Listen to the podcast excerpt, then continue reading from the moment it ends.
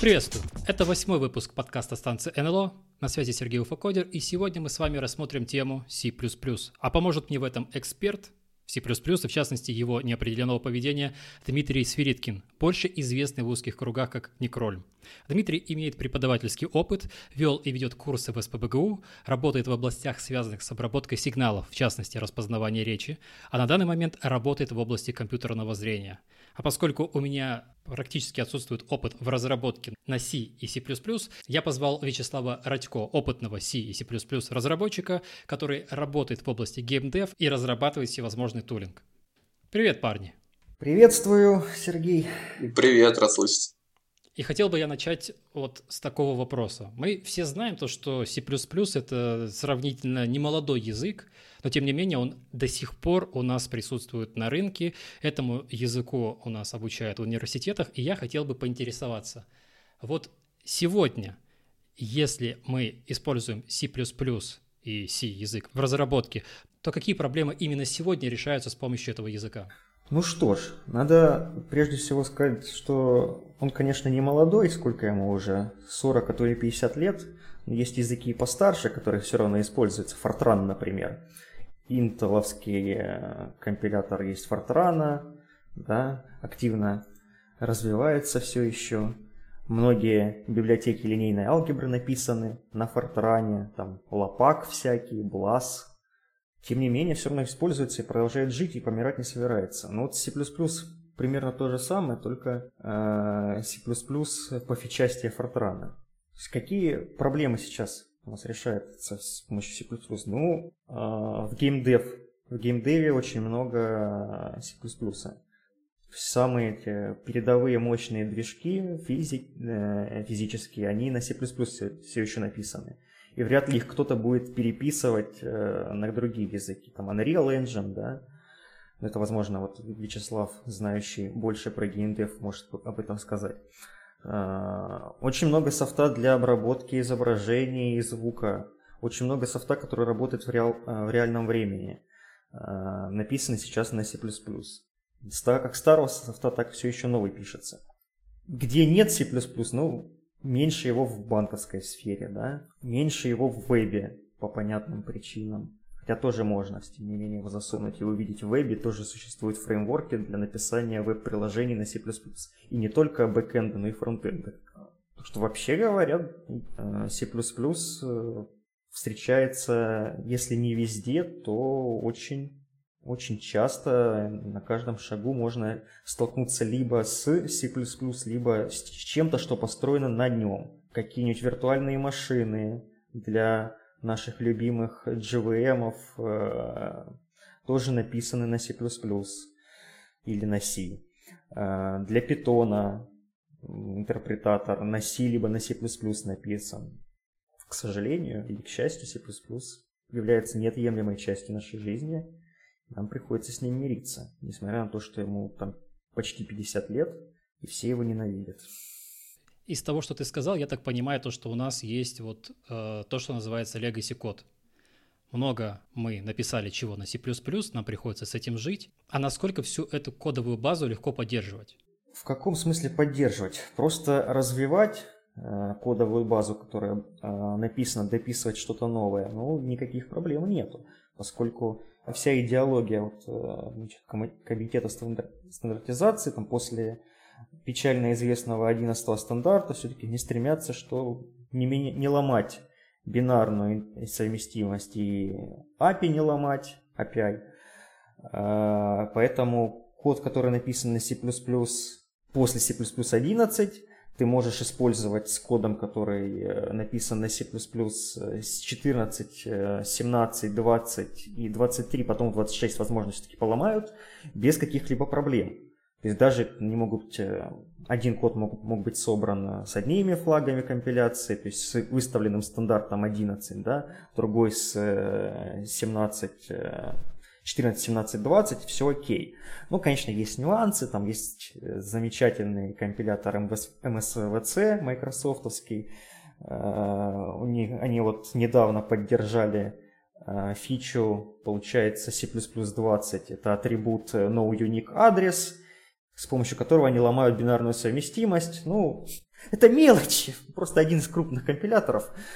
А, но вообще говоря, если вот не затрагивать разработку конкретно под Windows и а, с использованием MSVC, со всеми остальными компиляторами, никаких проблем а, существовать с Legacy кодом и его использовать нету.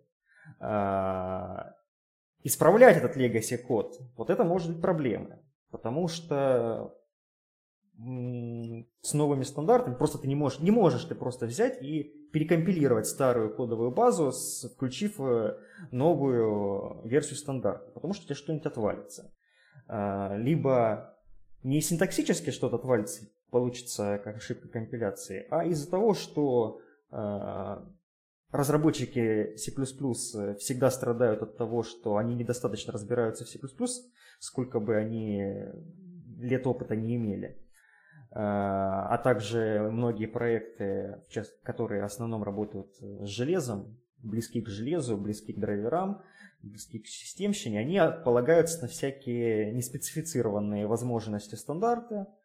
А, и когда меняется версия стандарта, что там специфицируется, что-то, как поведение чего-то меняется, и у них, соответственно, поведение программы может измениться, сломаться.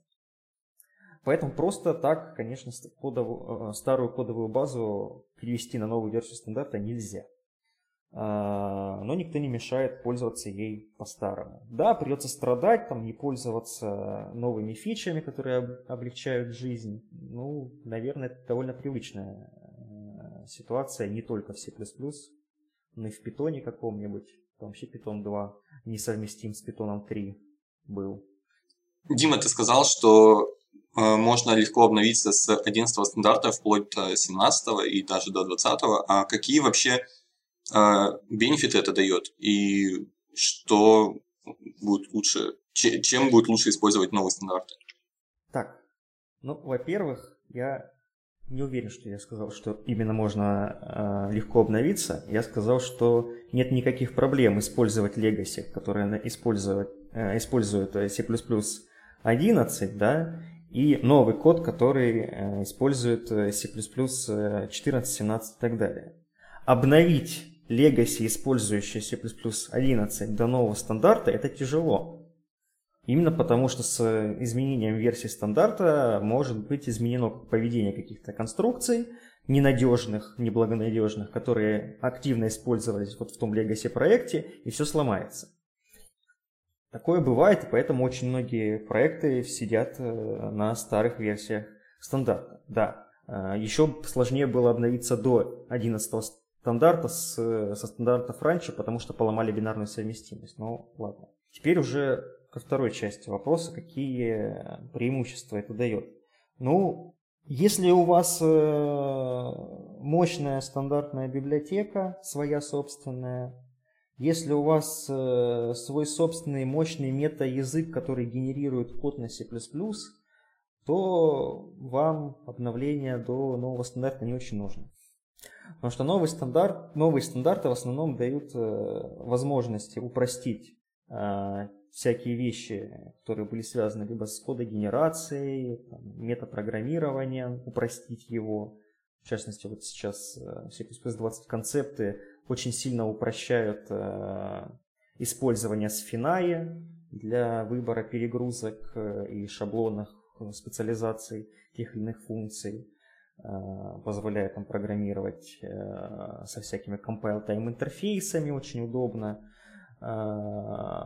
Новые версии стандартной библиотеки привносят дополнительный функционал типа новых типов, которые все давно ждут но они попадают в стандартную библиотеку вот с таким запозданием, там всякие string view, ну, хотя string view такая сомнительная вещь на самом деле, а, всякие типа ссылочные типы а-ля stdspan, позволяющие абстрагироваться от, от пары указателей на начало и конец, и использовать их ну, более, так сказать, безопасно, да? Не нужно тебе вручную писать код проверки, ты можешь просто итерироваться по абстракции над парой указателей и радоваться. И вот такого сорта всякие удобства, они все появляются и появляются. Да, дальше у нас была стандартная библиотека алгоритмов, работающих с э, итераторами. Э, она, конечно, очень мощная, позволяет делать очень много всего интересного. Э, и переиспользовать, грубо говоря, код для одних и тех же задач, но эти алгоритмы, их э, очень сложно между собой композить, ну, потому что когда ты работаешь с парой итераторов вместо там, целого объекта представления, тебе нужно постоянно эту пару передавать, а у нас нет возможности в C++, в C++ возвращать из функции несколько элементов, нет у нас э, деструктурирующего присваивания полноценного, нет у нас распаковки всяких кортежей, ты не можешь вызвать там э, find, э, пардон, filter, map, то есть в одну такую строчку большую и понятную скомпозить pipeline алгоритмов ты не можешь, ты должен там на каждой строчке вербозно там берем начало, конец первого, перекладываем во второе, потом берем опять начало, конец второго. То есть вот это всю, весь этот boilerplate новые версии стандарта позволяют сократить. Это тоже замечательно. Но больше особо никаких преимуществ. Ну, еще всякие compile time вычисления все улучшаются и улучшается контекст вычисления. Это тоже полезно, там, в embedded среде посчитать всякие таблицы, не знаю, значений, которые нужно будет записывать в регистры, да, тоже может быть полезно. Тут что-то началось на C++ регистры и все в таком духе. Про стандартизацию заговорили, но я хотел бы это немножко обсудить в будущем, так скажем, и несколько вернуться к более общим вопросам. Вот мне интересует вопрос образования. У нас же сейчас в университетах, ну, по крайней мере, на моей памяти, когда я еще в университете был, э, в качестве основного языка у нас был язык C++. И отсюда у меня такой вопрос. Полезно ли студентам начинать программирование, вот именно студентам, именно с этого языка? Начинать программировать с C, C++, смотря каким студентам. Но вообще говоря, я думаю, что не очень полезно, потому что ну, если мы учим именно программированию, то есть как довольно абстрактные вещи, это автоматизация всяких вычислений, рутинных действий и так далее, учим мышлению, а, как а, структурировать свои мысли, чтобы а, описать э, проблему на вот абстрактном языке, понятном машине, то C и C++ как в качестве первого языка это очень плохой, как я считаю, вариант, потому что э, они требуют, чтобы ты думал не только о вот э, том, как перефразировать э, свои мысли, как структурировать, как описать проблему, э, и как э, научиться мыслить алгоритмически. Они еще заставляют думать о том, вот, о тонкостях и деталях самого языка, э, которые не совсем очевидны и не нужны. То есть типа указатели, как вот если брать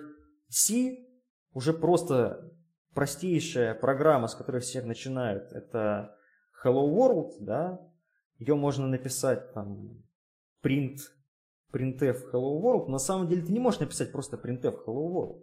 Ты еще должен написать кучу деталей, типа include, э, stdio, э, написать main, объяснить кучу заклинаний, которые вот нужно написать, чтобы просто написать print hello world. А, а когда мы пойдем к задаче прочитать два числа и сложить, тут уже нужно э, ученикам объяснить, вот ты не можешь э, сказать, прочти мне, пожалуйста, два числа. Ты должен написать scanf, передать туда два указателя, ты должен объяснить, почему ты должен туда передать именно указатели.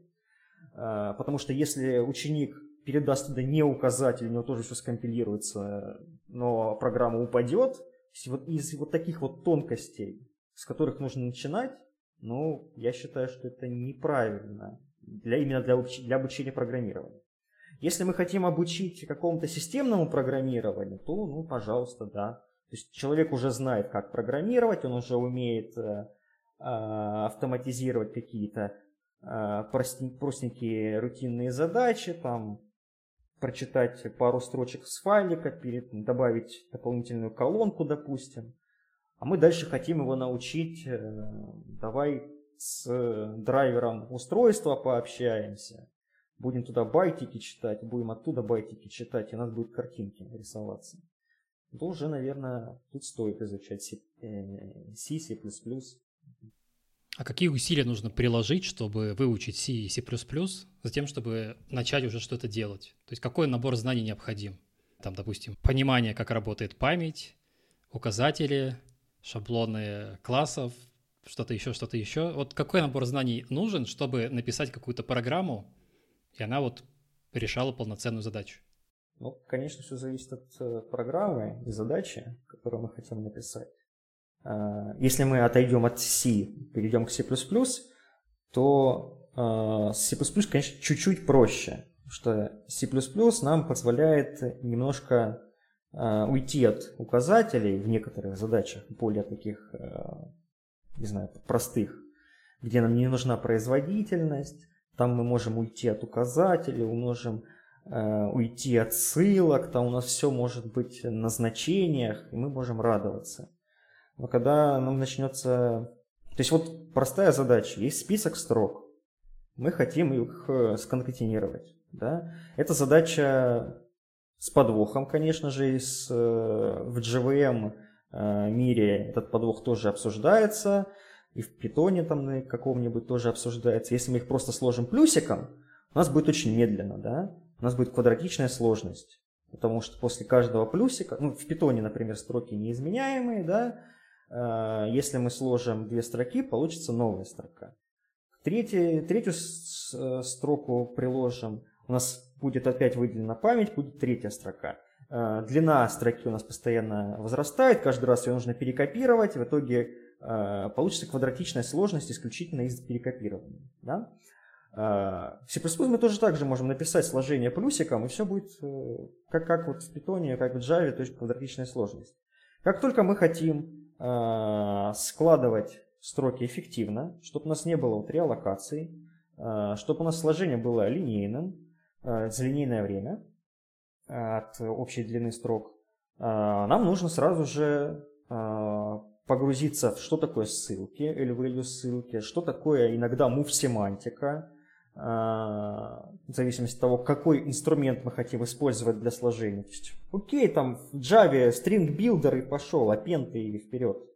В C++ ты можешь использовать метод append строк. Ты можешь использовать алгоритм accumulate, который не работает, э, как ты хочешь. В C++ ты можешь э, сам написать цикл вручную. И если ты его правильно напишешь, у тебя будет линейная сложность. Если ты его напишешь неправильно, неправильно используя э, оператор плюс равно, у тебя будет квадратичная сложность. Из э, вот таких вот нюансов все складывается. Складывается все, складываются требования к разработчику, э, который хочет писать на C++ эффективно. Если разработчик писать, хочет писать на C++ как-то, ну, ему достаточно 21 дня чтобы ознакомиться с синтаксисом и почитать там некоторые примеры, как пользоваться алгоритмами, контейнерами и стандартной библиотеки. И он будет радоваться, ему будет все хорошо понятно, все просто. Как только э, разработчику нужно писать на C++ эффективно, ему нужно разобраться с ссылками, с move-семантикой, с, э, с чем еще, с указателями, потом э, с итераторами, их соотношением с указателями, Дальше нужно разобраться с тонкостями тех или иных контейнеров, которые не только а, алгоритмическая в смысле тонкость, то есть на курсах а, алгоритмов и структур данных такие вещи обсуждаются. Да, если разработчик хочет э, пользоваться C++ эффективно, то ему нужно вникать в различные тонкости, которых довольно много. Ему нужно знать э, и понимать, как пользоваться и что означают R-value ссылки, L-value ссылки, move семантика. Ему нужно разобраться с указателями их связи с итераторами. Ему нужно э, знать тонкости э, работы с теми или иными алгоритмами. Причем ему нужно знать не только алгоритмами и структурами данными. Причем ему нужно знать не только тонкости чисто алгоритмические, которые обсуждаются на курсах алгоритмов и структур данных, там, чем отличается бинарное дерево от хэш-таблицы. Ему еще нужно знать, как э, конкретно реализована та или иная хэш-таблица, или, или структура данных в C++. Например, у нас есть печально известный std unordered map, который использует закрытую адресацию, он там на Э, списках чанков, э, он недружелюбен кэш, он поддерживает э, валидность ссылок, а не итераторов. Из-за всего этого оно бесконечно медленнее, и даже медленнее, чем иногда просто поиск по массиву.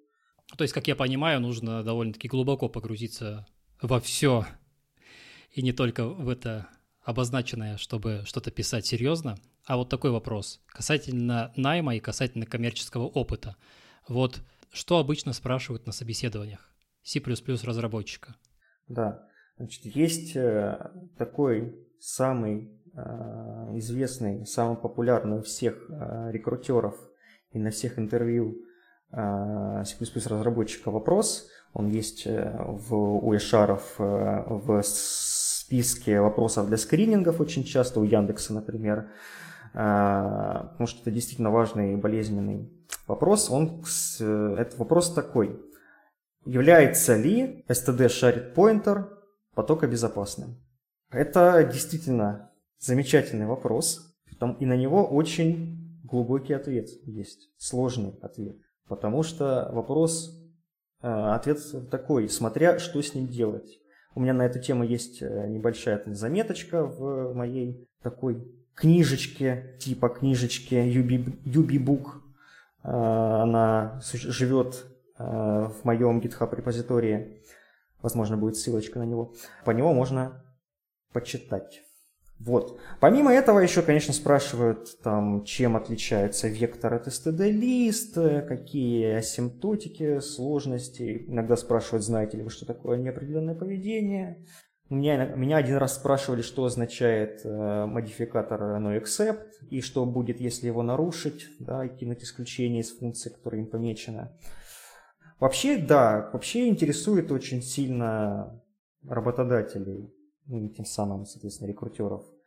А, вопросы, связанные с многопоточкой, вопросы, связанные с иногда архитектурой приложений, да, там, работали вы с, строили ли вы какую-нибудь иерархию классов, э, понимаете ли, что такое полиморфизм, чем чисто виртуальная функция отличается от просто виртуальной функции, можно ли их вызывать в конструкторах, деструкторах.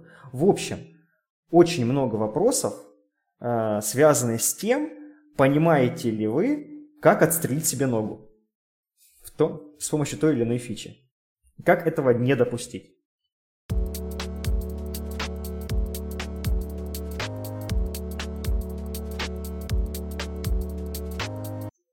Дима, вот ты упомянул э, свой UB-бук, книгу про Undefined Behavior. Можешь, пожалуйста, для тех, кто не знает, объяснить, что это такое, зачем оно нужно и почему оно вообще существует в языке? Да, конечно. Давайте только сначала я пойду издалека. Вот есть наша какая-нибудь простая относительно чего-то, относительно какого-то понимания, наверное, операция разделить одно число на другое. Да?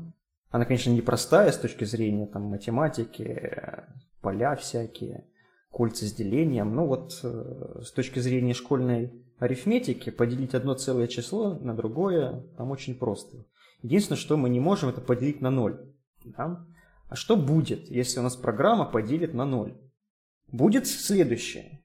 Либо у нас существуют э, какие-то проверки, которые нам это не позволят сделать, и таким образом там будет сообщение об ошибке, либо будет что-то совершенно неопределенное. А, какой из двух вариантов лучше? Вариант с ошибкой, он хороший, да? А, пользователь узнает, что он поделил на ноль, и, наверное, не будет так делать. А вариант, когда ошибки нет, тоже хороший. Ведь проверки не надо делать. А если нет проверки, нет лишних конструкций, программа работает быстрее. Так вот, неопределенное поведение – это такая ситуация, которая не как не уточняется и не специфицируется, что должно произойти, ну, если... Что должна делать программа? Не, не уточняется, что должна делать программа, не специфицируется, э, если происходит то или иное событие. В стандарте C++ есть таких два похожих понятия. Это неуточненное поведение и неопределенное. Неуточненное unspecified, неопределенное undefined. Значит, неуточненное поведение такое отличие, отличие их друг от друга. Неуточненное поведение, есть некоторый список э, каких-то адекватных реакций, которые могут произойти. Например, э, аргументы функции могут быть вычислены, допустим, справа налево или слева направо. Или не, ну, не, не надо уточнять, как, как именно будут вычислены аргументы функции. Либо может произойти, произойти вообще все, что угодно. Это undefined э, behavior. В частности, вот деление на ноль а, выход за границы массива. Что будет, если мы прочитаем память за границами массива? Ну, никто не знает. Там же неизвестно, что находится. Это вот э, суть, суть неопределенного поведения. Мы не определяем, что должно, что должна делать программа, если в ней вот э, ошибка, нарушающая какие-то предусловия и послусловия. То есть мы не определяем никак, что должна делать программа. То есть может быть ошибка. Может быть стирание жесткого диска, может быть запуск ракеты, все что угодно. Э, и тем самым мы, соответственно, упрощаем работу э, разработчикам компилятора. Иногда получаем ускорение от генерируемого кода. Ну, нам не нужно проверки писать, ну, код быстрее. Э, может быть все что угодно. Мы можем предполагать, что целое положительное число никогда не переполняется. Да? Значит, все сравнения положительных чисел на, с нулем должны возвращать true. Нам все отлично. Это, соответственно, оптимизация.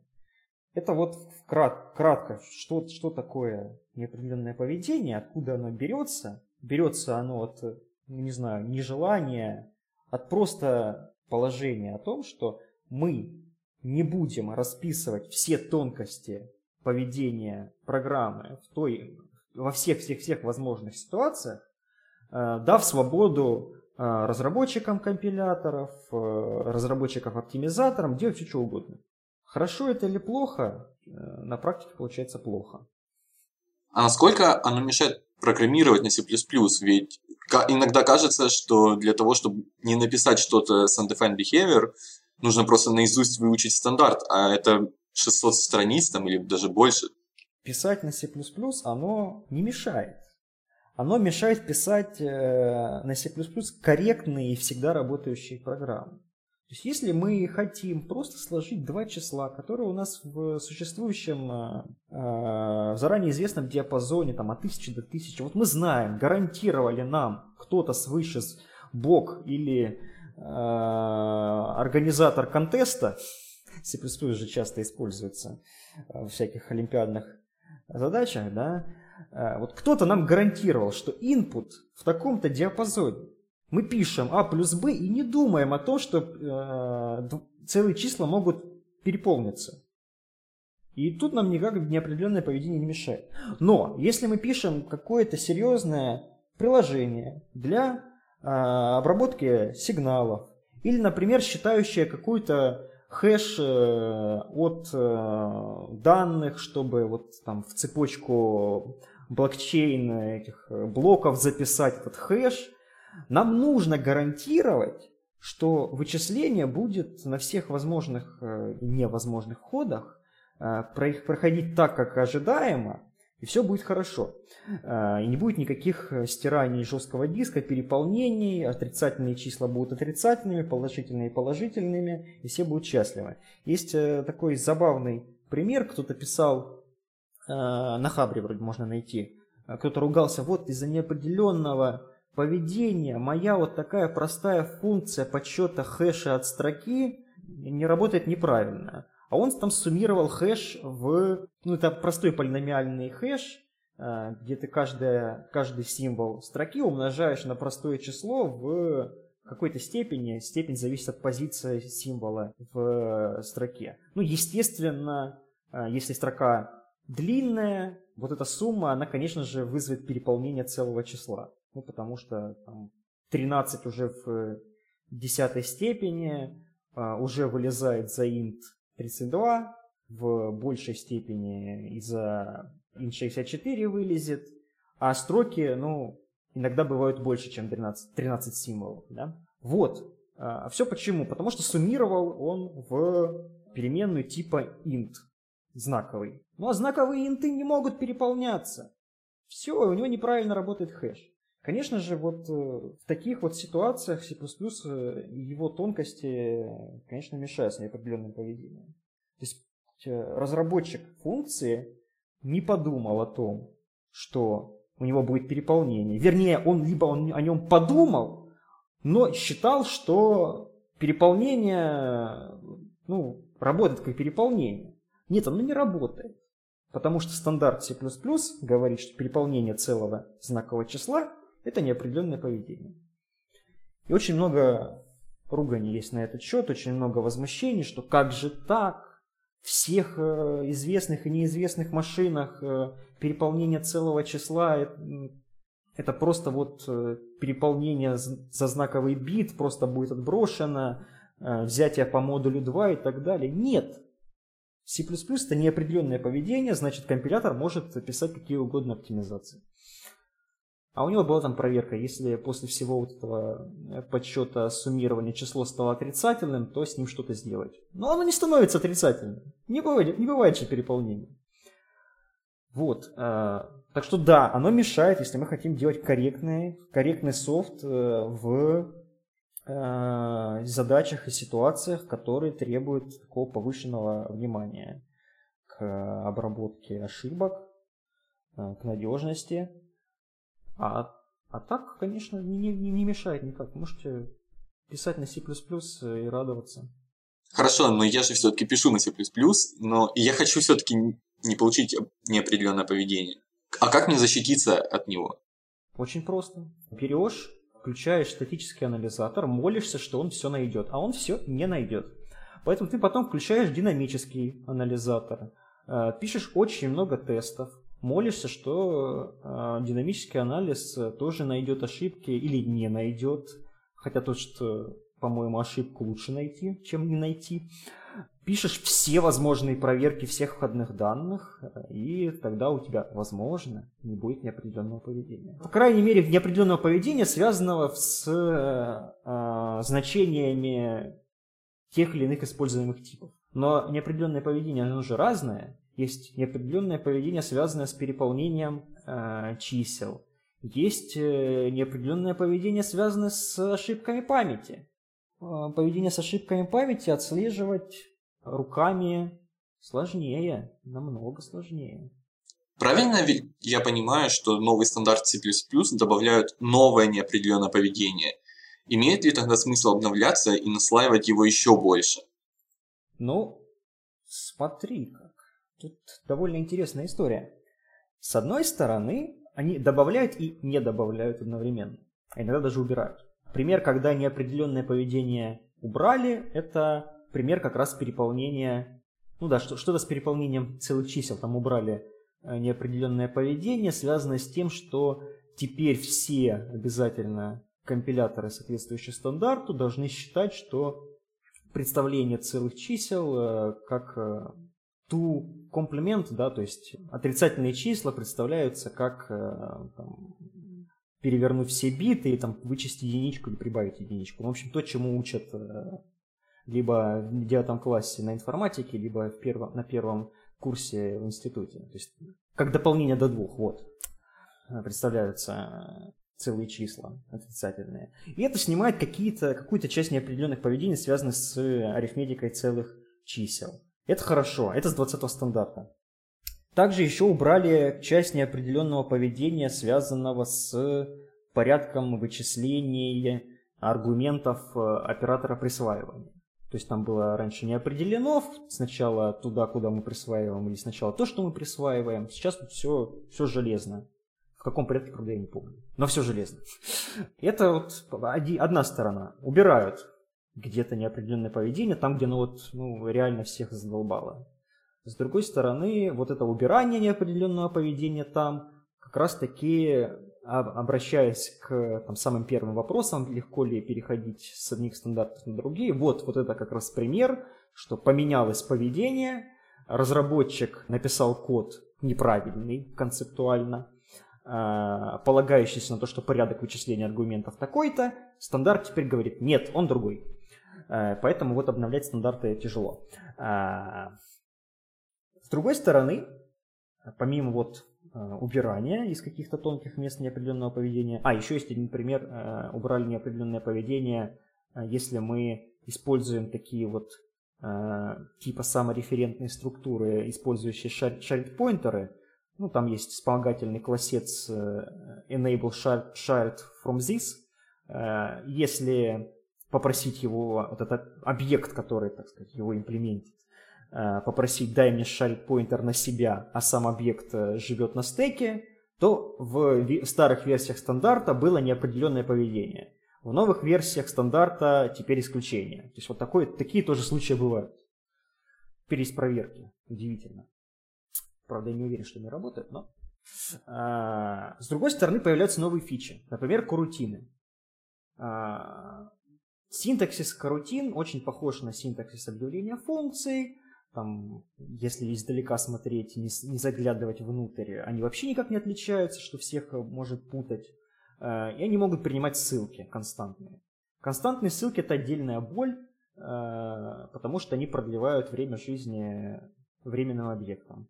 Соответственно, если мы запустим карутину, которая принимает э, ссылку константную, передадим туда временный объект, карутина приостановит свое действие, свою работу, потом мы ее возобновим, а ссылка-то уже невалидная. То есть вот новая фича появилась, Вместе с ней появилось новое неопределенное поведение. Ну, хорошо это или плохо? Наверное, плохо. С другой стороны, новая фича есть, хорошо. То есть, да, появляется новое неопределенное поведение, но оно связано с новыми фичами. К старым фичам обычно все-таки пытаются его уменьшать и убирать. То есть можно обновиться э, до новых версий стандарта и, пользоваться старыми фичами, в которых стало меньше неопределенного поведения. А, плюс есть фичи, в которых в принципе не может быть неопределенного поведения. Это все, что связано с контекстом. Там вот э, по требованиям стандарта никакого неопределенного поведения в контекстор нет. Так что польза от новых стандартов есть. Хотел бы все равно уточнить, потому что у меня есть некоторое непонимание. Я не до конца понимаю, где вот этот сам корень причины неопределенного поведения. Это у нас закладывается компилятором, или это у нас э, платформа зависимая нечто, то есть мы компилируем один и тот же код, но под разными платформами у нас э, и поведение разное. То есть что создает это самое UB? Ну, еще раз, значит, давай по, по частям. Создает UV пропуск в, в спецификации, а дальше оно воплощается в жизнь программист написал код, который нарушает э, спецификацию. Э, компилятор должен, ну, если этот код синтаксически валиден, он не нашел никаких ошибок, он должен что-то сгенерировать. И вот тут в этот момент получается первый источник. Э, автор, разработчики компилятора могли э, это, этот случай как-то покрыть. Например, вот они могут э, добавить э, всюду проверку на ноль, прежде чем делать деление. И в каких-нибудь дебажных сборках все это вполне себе такое может быть. Перед каждым делением вставляется проверка на ноль, иначе если проверка не прошла, то там какая-то ошибка выкидывается. А, это вот первый вариант. В компиляторе заложили, что в такой-то ситуации Э, делай так. Это тогда уже неопределенное поведение может стать платформа специфичным, компилятор специфичным. И если вот разработчик пользуется этим компилятором, ему нужно работать с какой-то хитрой машиной, э, он пишет какой-то небезопасный с точки зрения стандарта код, который делает какую-то гадость, которая должна повлечь за собой неопределенное поведение, но он прочитал э, спецификацию к своему компилятору и видит, что да, если я вот тут буду э, обращаться, допустим, за пределы массива, то мне ничего не будет. Будет хорошо. А, другой компилятор может быть по-другому. Соответственно, вот уже одна, один и тот же код можно попробовать перенести с одного компилятора на другой и получить разное поведение.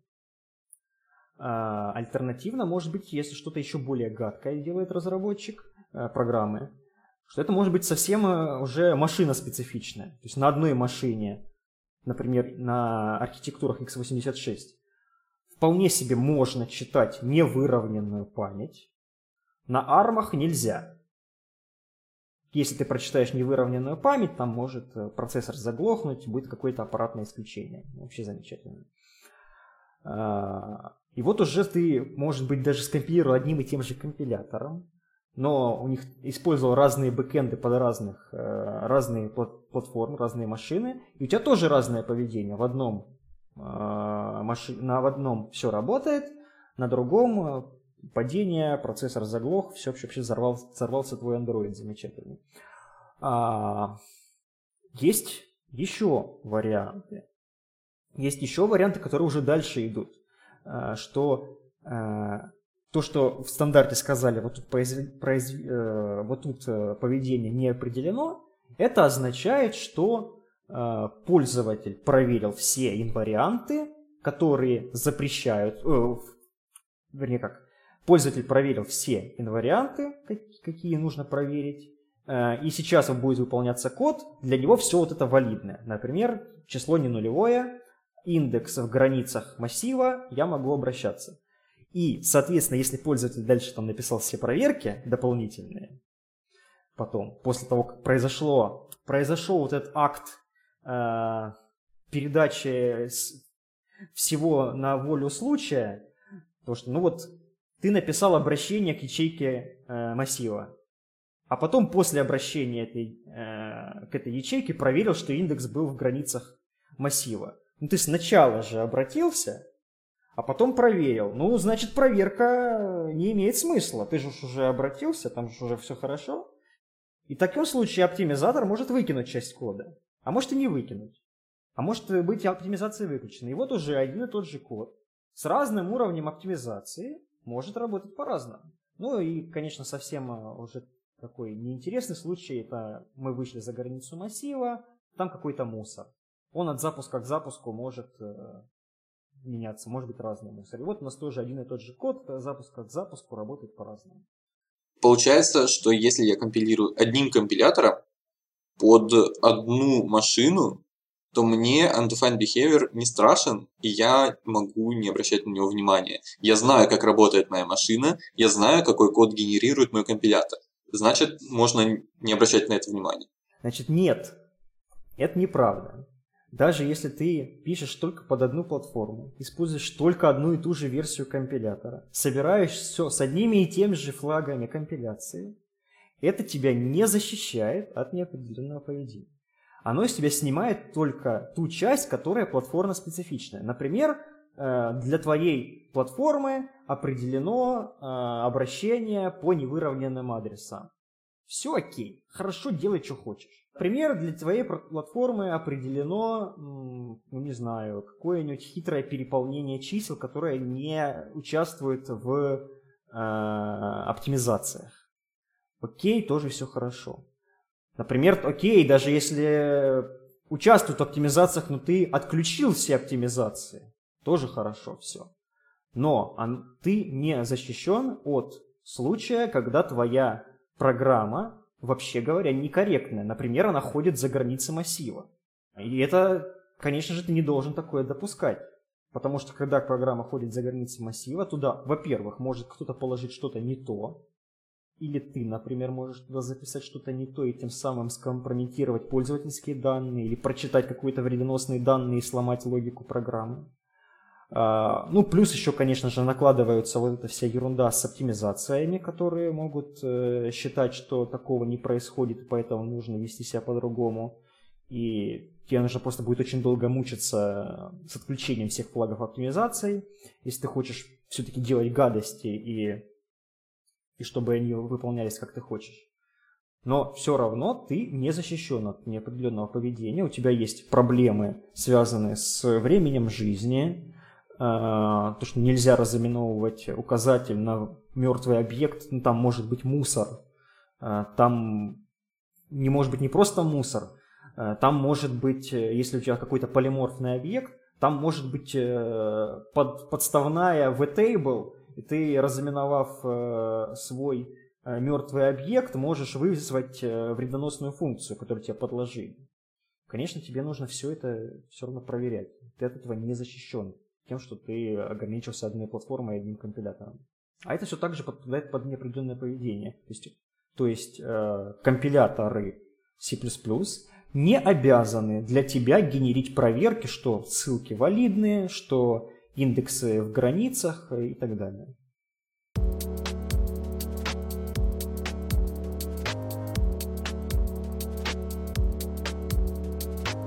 Известно, что C++ поддерживает множество парадигм. Разработчик может писать в ООП-стиле, ФП-стиле, там еще какие-то другие парадигмы есть, процедурное программирование и так далее. И у меня вопрос из этого. Действительно ли этот язык для этого предназначен и действительно ли удобно писать а, в различных парадигмах? Ну, сложно сказать, что язык для чего-то предназначен. Не, не обязательно, что язык должен быть для чего-то предназначен. Именно для какой-то парадигмы, да, для какого-то стиля. Там вот очень известные в более широких кругах люди Говорят, что парадигм нету, не существует никаких. Ну, может быть, не существует, может, существует, мне как-то без разницы. А, я не, при... не, не, не рассуждаю на тему парадигм. Да? Язык не обязательно должен быть спроектирован, чтобы на нем писали вот так, как вы захотели. У него может быть какая-то задача, там, например, вот у Раста есть задача попытаться решить проблемы с memory safety. Для этого там вот механизм lifetime. Окей и еще там borrow checker. А, может быть задача у языка быть э, универсальным ассемблером. Это C. Может быть э, задача быть э, более удобным, чем C.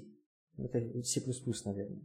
Может быть задача быть доступным там всем и каждому и иметь там ну, почти нулевой уровень входа, это вот у какого-нибудь Go.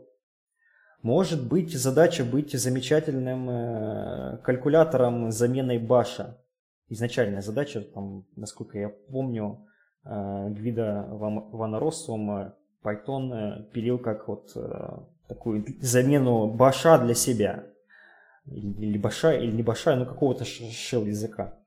А вырос вот Python, универсальный калькулятор, средство для многих дата-сайентистов, удобный язык для обработки данных и так далее. Или вот R тоже язык для обработки данных тоже как бы проектировался под это дело. То есть, может быть, вот какой для какой-то задачи создается язык, но не для того, чтобы писать в какой-то парадигме. Ну, разве что какие-нибудь эзотерические языки, которые создаются, чтобы писать в парадигме, там, у меня нечитаемый код. Парадигма писать в write-only код это вот какой-нибудь язык J, хотя тоже спорно. Потому что на, на, на любом языке можно, на любом, кроме эзотерического Малболга и Брейнфака, можно писать, можно писать э, читаемые программы и нечитаемые. На, на любом более-менее вменяемом языке. А, поэтому говорить о том, что вот язык C++, э, он э, позволяет э, и вот э, надо на нем писать в разных парадигмах, ну это неправда. Там есть возможности писать в разных стилях. Есть в разных, причем язык C++ он очень большой. А, в нем э, фактически как минимум три языка. Первый это ну, сам C++, который такой почти надмножество C, потому что C не является подмножеством C++, он так чуть-чуть выпирает в каких-то тонкостях. А, есть язык шаблонов, который вот чисто функциональный, у него никаких побочных эффектов, хотя там тоже как-то есть такой хитрый нюанс, который отрицается стандартом, запрещается комитетом по, стандартизации, это вот uh, stateful метапрограммирование шаблонов, аркан техник, как они пишут. А, но тем не менее, вот чисто функциональный язык, э, это язык метапрограммирования шаблонов. Констекспорт тоже чисто функциональный, там никаких побочных эффектов. Все замечательно. Есть еще язык э, макросов препроцессора. Третий язык. На них на всех можно писать одновременно в рамках одного языка. Это жутко. А, в самом C++, если мы отойдем от шаблонов и макросов, да, не трогаем Ну, можно писать э, типа в декларативном стиле. Я даже развлекался. Можно вот, например, все описать в списках инициализации структуры. То есть вот можно так декларативно, значит, я объявляю поле такое-то, поле такое-то, это шаг такой-то, это шаг такой-то, вот, и все должно получиться, из этого получится вот такой, такая вот, допустим, транзакция. Транзакция, там, поле 1, поле 2, поле 3, почитать, дальше записать, третье откатиться, если произошла ошибка. Это вот можно так вот описать типа декларативно. Можно типа функционально, со всеми этими функцию в функцию передать, э, монаду соорудить. Ну, правда, монад э, интерфейса нету, да, надо немножко на шаблонах постараться описать. Тем не менее, никто не запрещает там э, немножко постараться, понапрягать мозг, э, свои программистские навыки для того, чтобы создать какой-то интерфейс, который будет имитировать возможности тех или иных языков, ну, очень много это можно, такого, можно провернуть. Можно цепочки методов сооруждать, паттерны различные, паттерны билдеры с цепочками метод, можно фабрики, визиторы, все можно соорудить на C++. Можно в типа ООП-шный стиль, можно ООП-шный с наследованием, можно ООП-шный без наследования, это просто вот будут э, структуры с данными, описывающие доменную область, у тебя функции над ними. Э, ООП это же не обязательно классы и наследование. Да? Все можно. Можно все даже мешать. Но зависит, конечно, от задачи, как удобнее. Ну, там, конечно, сила и слабость C++. Можно мешать все, что угодно и как хочешь. Можно что угодно написать, но нужно ли? Чего лучше придерживаться, когда пишешь на C++? Какой парадигмы или стиля? Ну, про парадигмы опять-таки говорю, что ничего не знаю, потому что парадигмы может есть, может нету. Я как-то не сталкивался. А, со стилями, со стилями сложнее. Ну, возможности, конечно, огромные, да. И все, что именно чем пользоваться, нужно руководствоваться здравым смыслом и, а, прилож... и той или иной задачей, которую ты решаешь. Ну, если у тебя задача попробовать все подряд, ну, пожалуйста, пробуй все подряд. Если у тебя задача писать э, там какое-то надежное ПО э, с транзакционной моделью, допустим, э, доступа к данным, то вот есть различные доклады, которые показывают, вот, вот есть декларативный C++, типа декларативный, который утилизирует на всю возможности конструкторов-деструкторов, в принципе, RAI подхода, Resource Acquisition и Initialization, да, которая про то, что вот мы при создании объекта ресурс э, получаем, при выходе из скопа вызываются деструктором мы освобождаем, и с помощью этого можно вот конструировать э, относительно надежный э, код, который будет э, выполняться, так сказать, типа транзакционно, то есть если у нас задача, допустим, вот записать файл, да, что-то что в файл, если на каком-то этапе записи файл, ну а тут этапов много, открыть файл, начать в него писать, закончить писать, э, а еще перед тем, как открыть, нужно его создать, вдруг его же нету. А если его нету, то можно, возможно, еще и каталоги нужно все создать для которого. То есть, э, если произойдет ошибка на каком-то э, из этапов, то, возможно, все остальные надо откатить. Да? То есть мы можем, в принципе, довольно эффективно и удобно с помощью C++, э, всяких э, декларативных подходов с утилизацией RAI, э, можем э, описать код, который будет вот как, в таком смысле работать надежно, что если произошла ошибка, исключение, то все откатится, если ошибки нет, то вот все это произошло э, как единая атомарная операция. Да? Это вот один вариант использования декларативного C++. Может быть, для некоторых э, задач, э, вот с особенностью в C++ 20 с появлением стандартной библиотеки, библиотеки Ranges, ну, ее такого, ее тени, что не вся библиотека Ranges V3 Эрика Ниблера э, вошла в стандарт, но, но больш, большая ее такая часть, core часть вошла. Ну, там в каком-то таком функциональном стиле очень удобно работать с последовательностями. Не в функциональном, в процедурном, в императивном стиле, вот когда мы там циклик пишем, каждый элементик обрабатываем, индексы э, сдвигаем. Ну, такой подход, он больше подвержен ошибкам. Да? Ты хочешь итерироваться, допустим, по э, брать каждый второй элемент, ну, намного лучше, если ты напишешь единую абстрактную такую операцию, там, итерируйся мне по второму, по каждому второму, чем ты напишешь цикл, в котором ты сам руками будешь сдвигать э, индексы, а вдруг ты индекс неправильно сдвинул, а вдруг ты неправильно границу обработал и так далее. Конечно, там деды, деды помнят, деды воевали, деды писали цикл i от 1 до n, э, и плюс плюс, э, и C++ так продолжают делать, но, пардон, в C, в C продолжают так делать. Но C++ позволяет более оперировать более высокоуровневыми абстракциями э, и писать тем самым более надежный код.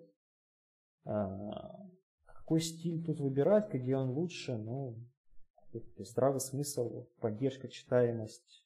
Ну вот, возможно, написать for x in вектор take каждый второй лучше, чем написать for i от 1 до n и плюс равно 2.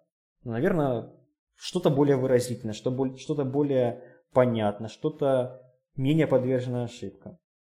А много ли в ваших проектах метапрограммирования на шаблонах? Раз ты упомянул эту тему, я не могу не спросить, ведь с моей точки зрения метапрограммирование настолько сложная вещь, что она очень сложно читаемая, ее очень сложно делать. Как, как этим пользоваться вообще? Чаще всего метапрограммирование шаблонов встречается именно в каких-то вот э, библиотеках, которые должны быть универсальными, удобными. И в Бусте очень много метапрограммирования, э, использование шаблон, метапрограммирование шаблонов используется. В, не знаю, вот есть э, фреймворк для модели акторов, там тоже метапрограммирование активно используется. Почему оно используется? Ну, потому что с его помощью можно выразить э, довольно много требований к можно написать всякие различные проверки на типы, которые ты используешь, добавить какие-то гарантии. Ну, например, вот э, с одной стороны добавить гарантии, с другой стороны э, дать гибкость, которая, которая не дается при использовании чисто вот механизмов наследования и полиморфизма Э, с помощью виртуальных функций. Потому что э, полиморфизм вот, вот такой, э, как он называется правильно, ad да, полиморфизм с помощью таблиц виртуальных функций, с помощью наследования, он ограничен тем, что ты фиксируешь типы входов-выхода.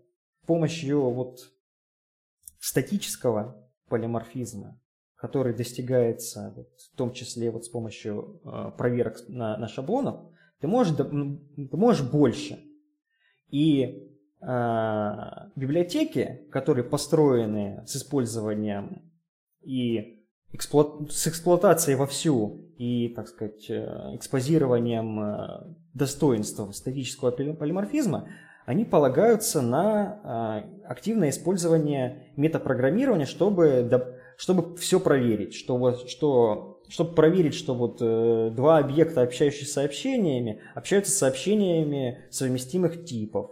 Без метапрограммирования, ну ты, конечно, можешь написать такой код, но у тебя будет э, то же самое, что и с ранними версиями э, стандартной библиотеки C++, когда ты неправильно подставил э, итератор, например, константы в Э, алгоритм, который хочет неконстантными, ты получил огромную э, портянку сообщений от компилятора. То есть позволяет делать проверки. И, соответственно, уменьшать вот эту портянку до каких-то вменяемых э, размеров.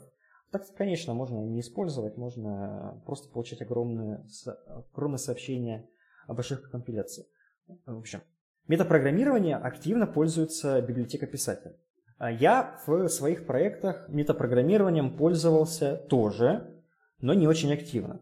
Значит, э, я помню, использовал метапрограммирование для реализации эффективной сериализации, реализации сериализации в Flatbuffers, библиотекочка гугловая, то есть вот абстрактные структуры, которые имплементировали какой-то там интерфейс, предоставлял какие-то поля, я их хотел удобно сериализовать в Flatbuffers.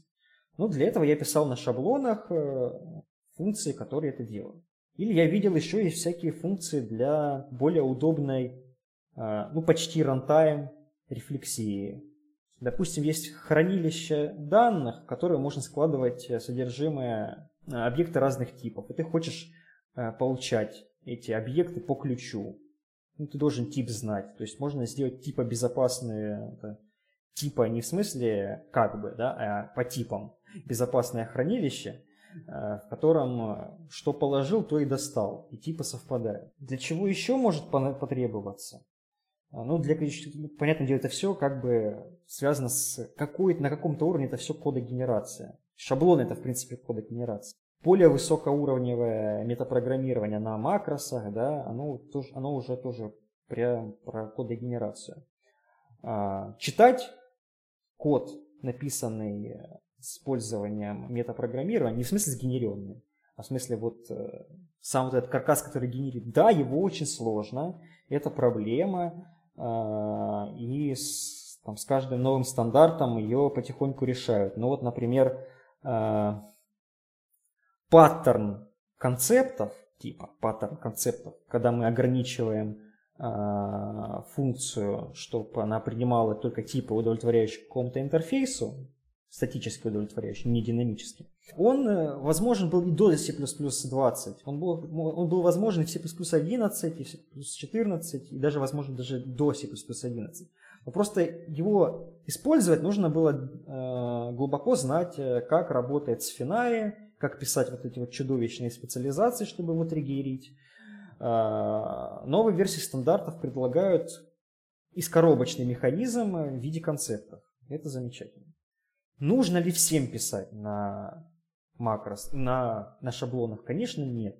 А, почти всегда, если вы просто решаете, да, сейчас я как на шаблонах напишу что-то, это будет просто ну, либо впустую потраченное время, либо вы напишете огромное количество кода, чтобы сделать э, какую-то операцию ровно один раз, и больше это никогда не будет использовано. То есть вы просто вот такой вот, вам в голову взбрело, чисто академически, давайте я сейчас напишу на шаблонах, что все будет удобно, все будет проверка, будет рефлексия, будет автозаполнение полей, будет э, контроль, что мы заполнили все поля в структуре, и это будет использовано ровно в одном месте. Ровно вами. Больше никто не будет пользоваться этим. Разработчик, какой бы язык он ни использовал, он так или иначе работает в какой-то среде. И эта среда заставляет этого разработчика погружаться в устройство этой самой среды. C++ разработчики часто занимаются, или, может быть, постоянно занимаются, тут меня подправит Дмитрий, занимаются системным программированием. И вот э, мне интересно, есть ли какая-то разница в разработке под Linux, под Windows и под другие операционные системы? Прежде всего, конечно, не каждый программист должен э, взаимодействовать с операционной системой. Ну, иногда они, они общаются не с операционной системой конкретно напрямую, а там с каким-нибудь своим э, движком для, э, не знаю, отображения страниц в браузере или вообще просто с браузером общаются. Да? Что, да, они общаются с какой-то средой, не обязательно это операционная система, но некоторые программисты вообще, в принципе, с ней не общаются, они занимаются числодроблением. Ну а общение с э, операционной системой средой у них там заключается в том, чтобы я просто прочитал исходные данные, а дальше молочу. А, постоянно, не, постоянно некоторые программисты, конечно, не взаимодействуют с операционной системой, они могут быть на постоянной основе погружены именно в свои алгоритмы, которые никак к операционной системе отношения не имеют. А, C++ а, программисты не исключение. Есть C++ программисты, которые занимаются чисто алгоритмами. Они, допустим, вот им дали массив с картинкой, они ее вот нам обрабатывают каким-то образом. А, если без привлечения ГПУ, да, они это обрабатывают. Если они уже начинают привлекать ГПУ, то, конечно, они знают какую-то им нужно уже взаимодействовать с ГПУ. Ну а вообще может быть такое, что вот тебе дали данные, э, массивчик с ними, ты их переложил, э, помолотил, выдал точно такой же массивчик. Без привлечения операционной системы как, как таковой. Никаких там тебе файлового ввода выводов, ничего нет.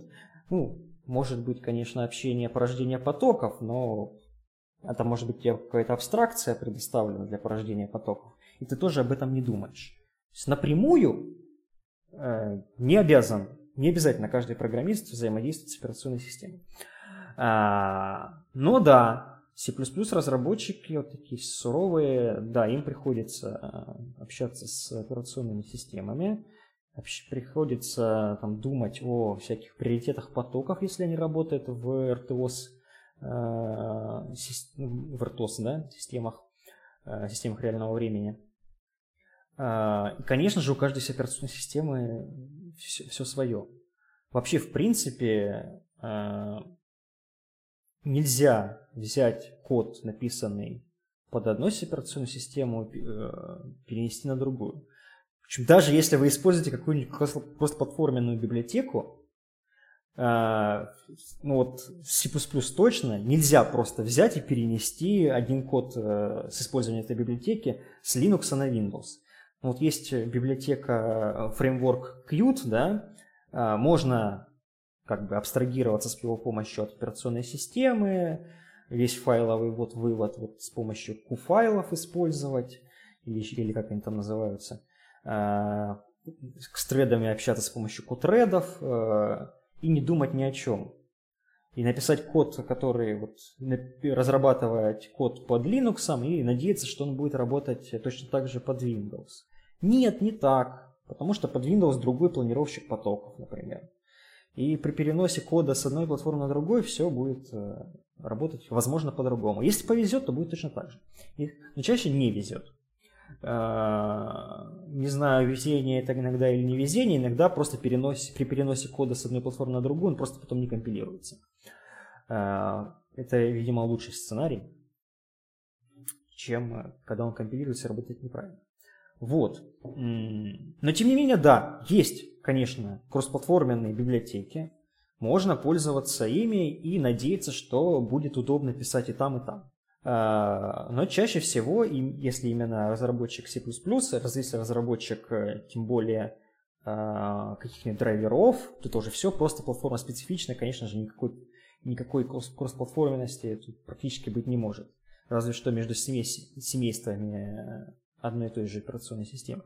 Вы упомянули э, знание операционной системы, но нужно ли знать э, программист C++, а как работает, собственно, машина, под которую он программирует? Потому что мне в Твиттере, когда я вел Junior Underhood, много человек написало, что даже если ты пишешь на самом низкоуровневом C, это все равно не нужно знать, как работает сама машина и как работает компьютер. Согласен ли ты с этим утверждением? Я не совсем согласен с этим утверждением, с одной стороны. С другой стороны, согласен. Опять Тут нужно понять, о каком уровне абстракции мы говорим. Знать, как именно работает э, процессор, как он переупорядочивает там инструкции, как он будет выполнять вот такой-то машинный код. Ну, э, это нужно только если мы работаем э, разработчиком этого процессора. И мы хотим там, его исследовать, или не разработчиком этого процессора, допустим, мы какой-нибудь э, кибербезопасник, очень сильно продвинутый, низкоуровневый, и мы ищем уязвимости в этом, процесс, э, в этом процессоре, и тогда нам нужно знать, как, как он там переупорядочивает инструкции, чтобы эксплуатировать всякие спекулятивные вычисления и так далее. Если же мы просто программист, э, даже просто системный, нам конкретно вот этого не обязательно знать. Но э, как только мы касаемся многопоточки, нам нужно помнить э, иногда, иногда нужно, иногда не нужно. Если мы просто на, на самом-самом высоком уровне параллелим алгоритм, нам, наверное, это не надо знать. Если мы на более низком уровне работаем, э, например, э, именно поддерживаем многопоточную операционную систему, ее ядро, нам, наверное, нужно знать о том, как происходят механизмы синхронизации кэшей между разными ядрами процессора, чтобы туда, чтобы в код ядра там, в код переключения потоков, между прочим. То есть у нас же как? Не обязательно, что один и тот же, одно и то же ядро процессора будет исполнять наш однопоточный код. То есть даже вот он, он может по ядрам прыгать в зависимости от того, как решит планировщик. То есть э, в любом случае у современных операционных систем выполняется единовременно процессов э, больше, чем э, есть ядер. И планировщик вынужден их задачи периодически снимать, перекидывать с ядра на ядро и так далее. И при перекидывании вот с ядра на ядро нужно учитывать вот эти нюансы, которые связаны с тем, что там кэши инвалидировались, нужно там кэш где-то заполнить, нужно восстановить состояние регистров. То есть вот на этом уровне э, такие детали уже нужны. Выше, наверное, нет. Выше, наверное, нет. Нужно просто знать, что я не могу обращаться к одной и той же памяти из разных потоков без синхронизации. Ну, мне этого достаточно.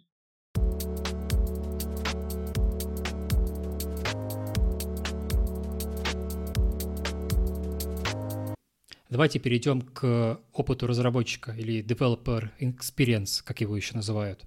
А, например, я стал C++ разработчиком. И вот у меня такой вопрос. У нас есть множество компиляторов. Какой компилятор выбрать?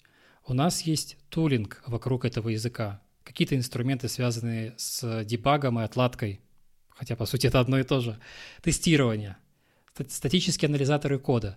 Вот чем я должен таким обложиться, чтобы комфортно и полноценно разрабатывать на C++? Прежде всего, если ты стал разработчиком на C++, то мои соболезнования. А дальше давай так. Под какую платформу ты стал разработчиком на C++? Это уже хорошо, да? Ну, окей, у нас есть докеры всякие. Может быть, можно жить кросс-платформенно, да, собирать докер и деплоить его. Ну, хорошо, докер это там кто у нас? Там Linux, да? Хорошо, будем считать, что ты у нас теперь Linux девелопер на C++. Вернее так, ты C++ девелопер под Linux. Какой компилятор? Там их как минимум можно три. Можно интеловский, можно GCC, можно Clang, можно еще какой-то неизвестный. А он там еще от платформы зависит. А чем обусловлено многообразие компиляторов? Платформ много, у каждой платформы... Ну, изначально же когда там в мохнатые 80-е, э, когда, он, когда, он, когда там появился C++, я уже не помню, 80-е годы. Было же много разных платформ. Был Unix, были всякие... Э, у Unix был там как минимум три ветки. Apple там появляется потихоньку. Э, в смысле, в смысле Mac, Macintosh эти.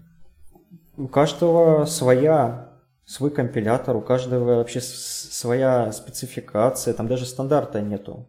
Там C разный.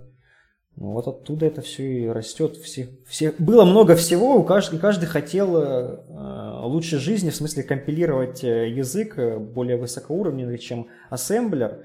Для этого у каждого свой компилятор, там, по э, спецификации, предложенной, ну, если начинать с C, Кёрниганом и Ричи, да, я сейчас, конечно, навру, и, и зна, зна, знатоки языков, истории языков меня там просто помидорами закидают, если что. Ну, ладно. У всех свои платформы, у всех свои машины, еще нету победившей архитектуры. А, каждому нужен компилятор. Ну, у каждого свой. А потом уже там, остаются какие-то лидеры. Понятное дело, лидеры захватили какую-то свою часть рынка. И зачем им умирать, если они захватили часть э, рынка и работают? Ну, так мы имеем а, три основных больших э, компилятора. Это виндовый MSVC, есть GCC, есть LLVM с Clang.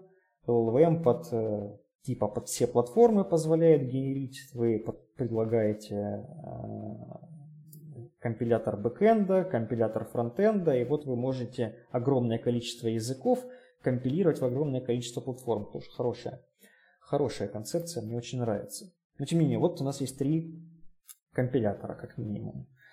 А, какой выбирать? Ну, желательно тот, на котором, э, который умеет собирать все эти библиотеки, которыми вы хотите пользоваться. Это во-первых. А во-вторых, желательно использовать тот, который умеет собирать код под э, нужную вам платформу. То есть если GCC под ARM собирать, не знаю, умеет или не умеет, LLVM точно умеет, а, то, наверное, GCC не стоит использовать, чтобы компилировать под э, Android. Или ну вот чисто GCC не может под э, Windows, э, Windows Portable Executable формат генерировать, да, тоже просто так GCC взять нельзя, чтобы под Windows собирать. Нужен вот порт MinGV, как он там правильно называется, MinGV. А, то есть нужно начинать отталкиваться от э, той платформы, на которой... Платформы разные, поэтому компьютеры разные. Да? Поэтому, значит, отталкиваясь от платформы, нужно выбирать компилятор. А, конечно, хорошо бы выбирать такой вот э, компилятор э, какой-нибудь кроссплатформенный. Да? С помощью вот того же MinGV можно кросс-компилить и под Windows, и под Linux. Это очень удобно. Когда у вас один компилятор ну, у вас хотя бы неопределенное поведение ограничивается только спецификой этого компилятора, да? С компилятором мы разобрались, а теперь хочется поговорить про тулинг.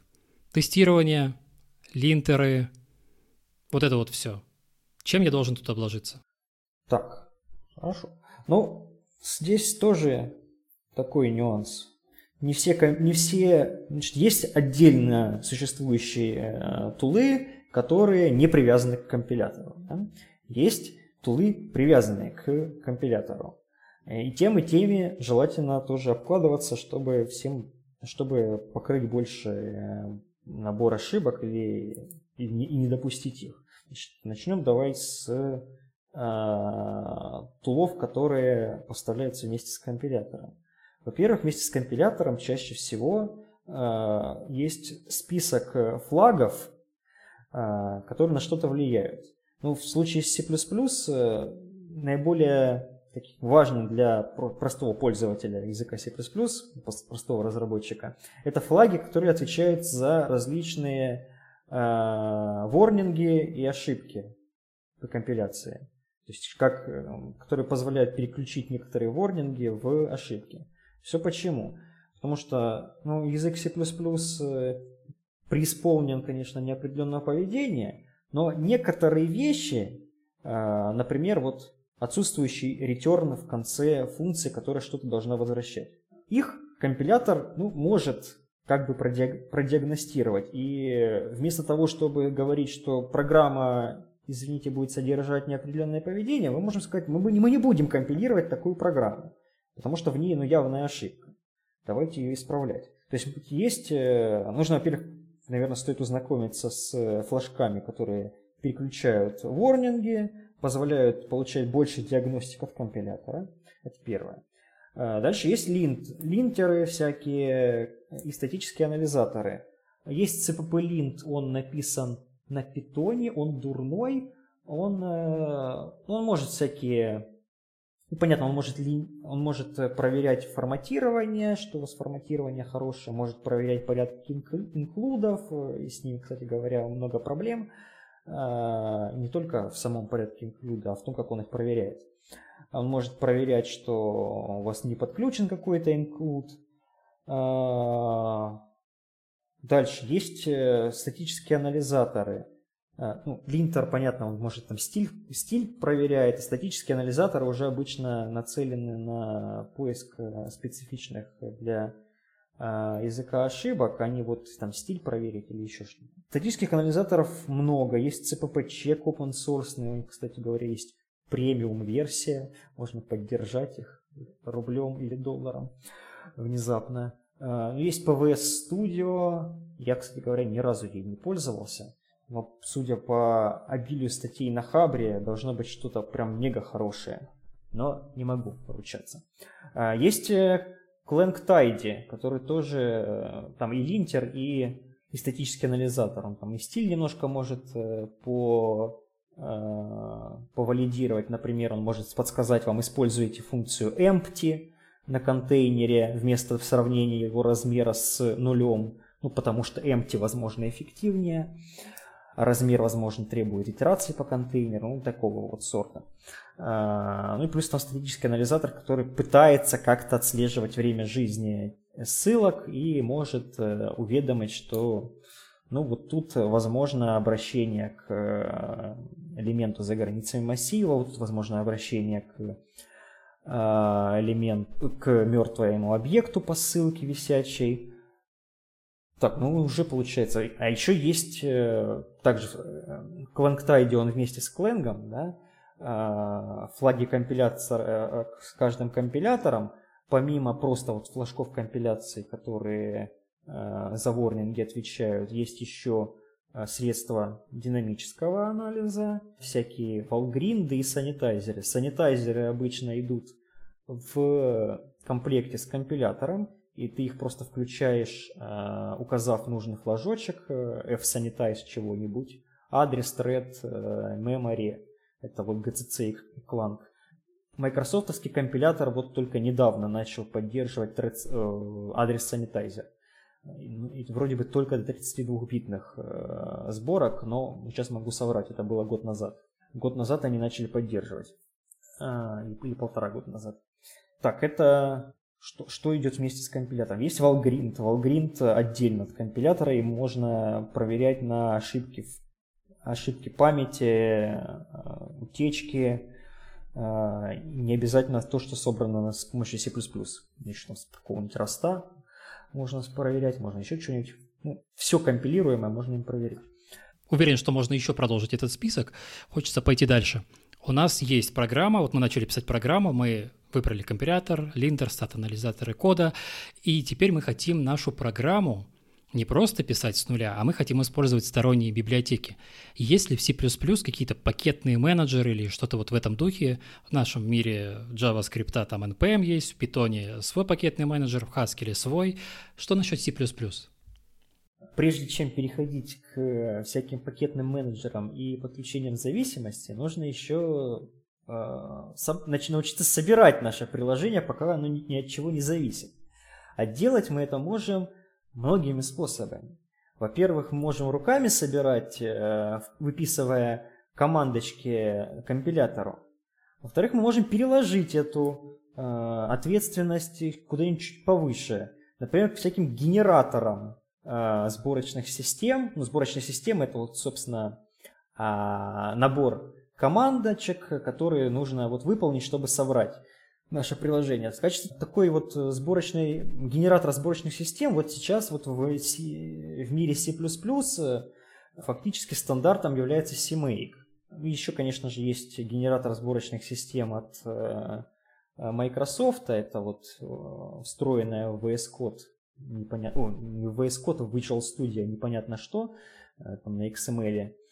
Ну, не будем об этом, не будем о грустном. Вот, э, значит, CMake. Теперь можно подойти к вопросу менеджмента зависимостей. Значит, э, подключать зависимости в мире C++ тоже можно миллионов способов. И приходится подключать миллионов способов, потому что, во-первых, единого э, хранилища нет. Во-вторых, из предыдущего, то, что каждый, каждую программу можно собрать э, как угодно, все зависит от автора приложения, какую сборочную систему он сделал.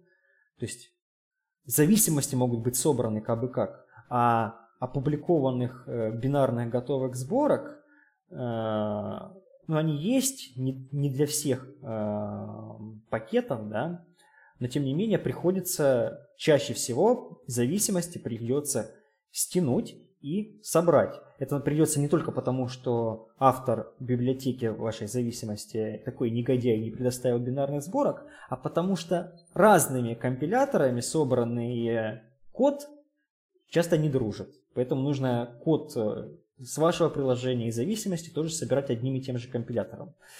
Такая вот э, неприятность. Так вот, подключать зависимости можно миллионом способов. Можно руками вы, выкачать э, гид-репозиторий э, и собрать. Можно руками архивчик подложить, если нет гид-репозитория. А, есть встроенные в CMake э, команды CMake Fetch Content, чтобы выкачивать проекты, опубликованные в каких-то гид-репозиториях. А, можно использовать почти полноценные э, пакетные менеджеры, которые нужно потом интегрировать в вашу, сред... вашу систему сборки.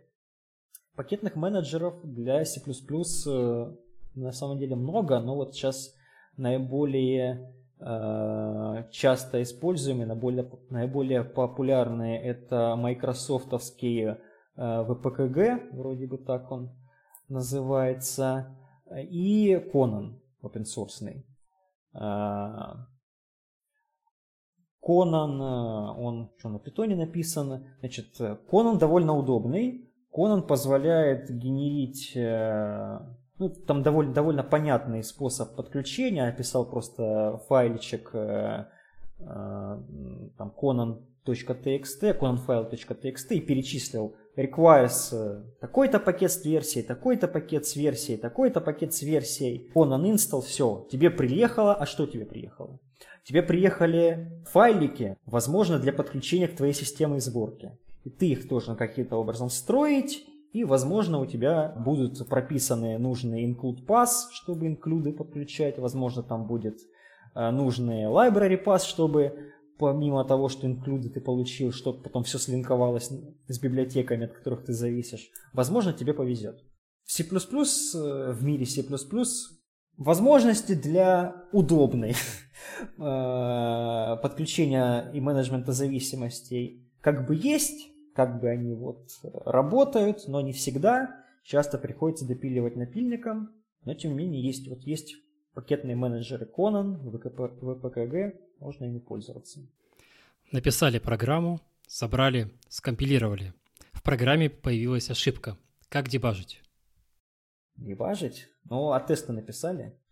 Наверное, надо сначала написать тест, который выявляет эту ошибку. Да? Чтобы написать тест, фреймворка, общеупотреблен, значит, чтобы написать тест общее э, признанного и всеми используемого фреймворка единого нету. И в язык, в отличие от Раста, э, механизма для вот такого удобного написания тестов не завезли. Поэтому мы идем, допустим, э, в самом простейшем случае пишем новое приложение, которое будет, которое будет э, самим этим тестом.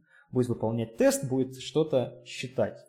Мы его написали, дальше, дальше используем наш какой-нибудь э, стандартный отладчик, э, который идет в составе с нашим, не знаю, докер-образом или в вашей операционной системе, которую вы разрабатываете под вашу платформу. То есть под линухами это обычно либо GDB, либо LL DB, если кленговский. Берем и мы пользуемся для него. Для него часто есть э, интеграция к вашей любимой среде разработки. Например, у Силайна есть интеграция с э, и LLDB вроде бы тоже. А, в VS Code есть интеграция, так что даже в страшную консоль смотреть не придется можно будет э, нажимать красивую зелененькую кнопочку Step 2, э, Step Over, Step, Int и так далее. Э, прям дебажить вот на таком низком уровне, ну, проблем не возникает. Обычно либо есть интеграция, либо с, со средой разработки, либо, ну, ладно, можно самому э, запустить консольную версию отладчика и поработать. Никаких проблем нет. Тесты как писать? Ну, это очень хороший вопрос. А, что не будем касаться вообще самой культуры написания тестов, а именно что можно для этого использовать. Да? Ну, либо вот вы изобретаете свою собственную систему тестирования с кучей макросов, которые будут там проверять ассерты, что что-то совпадает не совпадает с желаемым.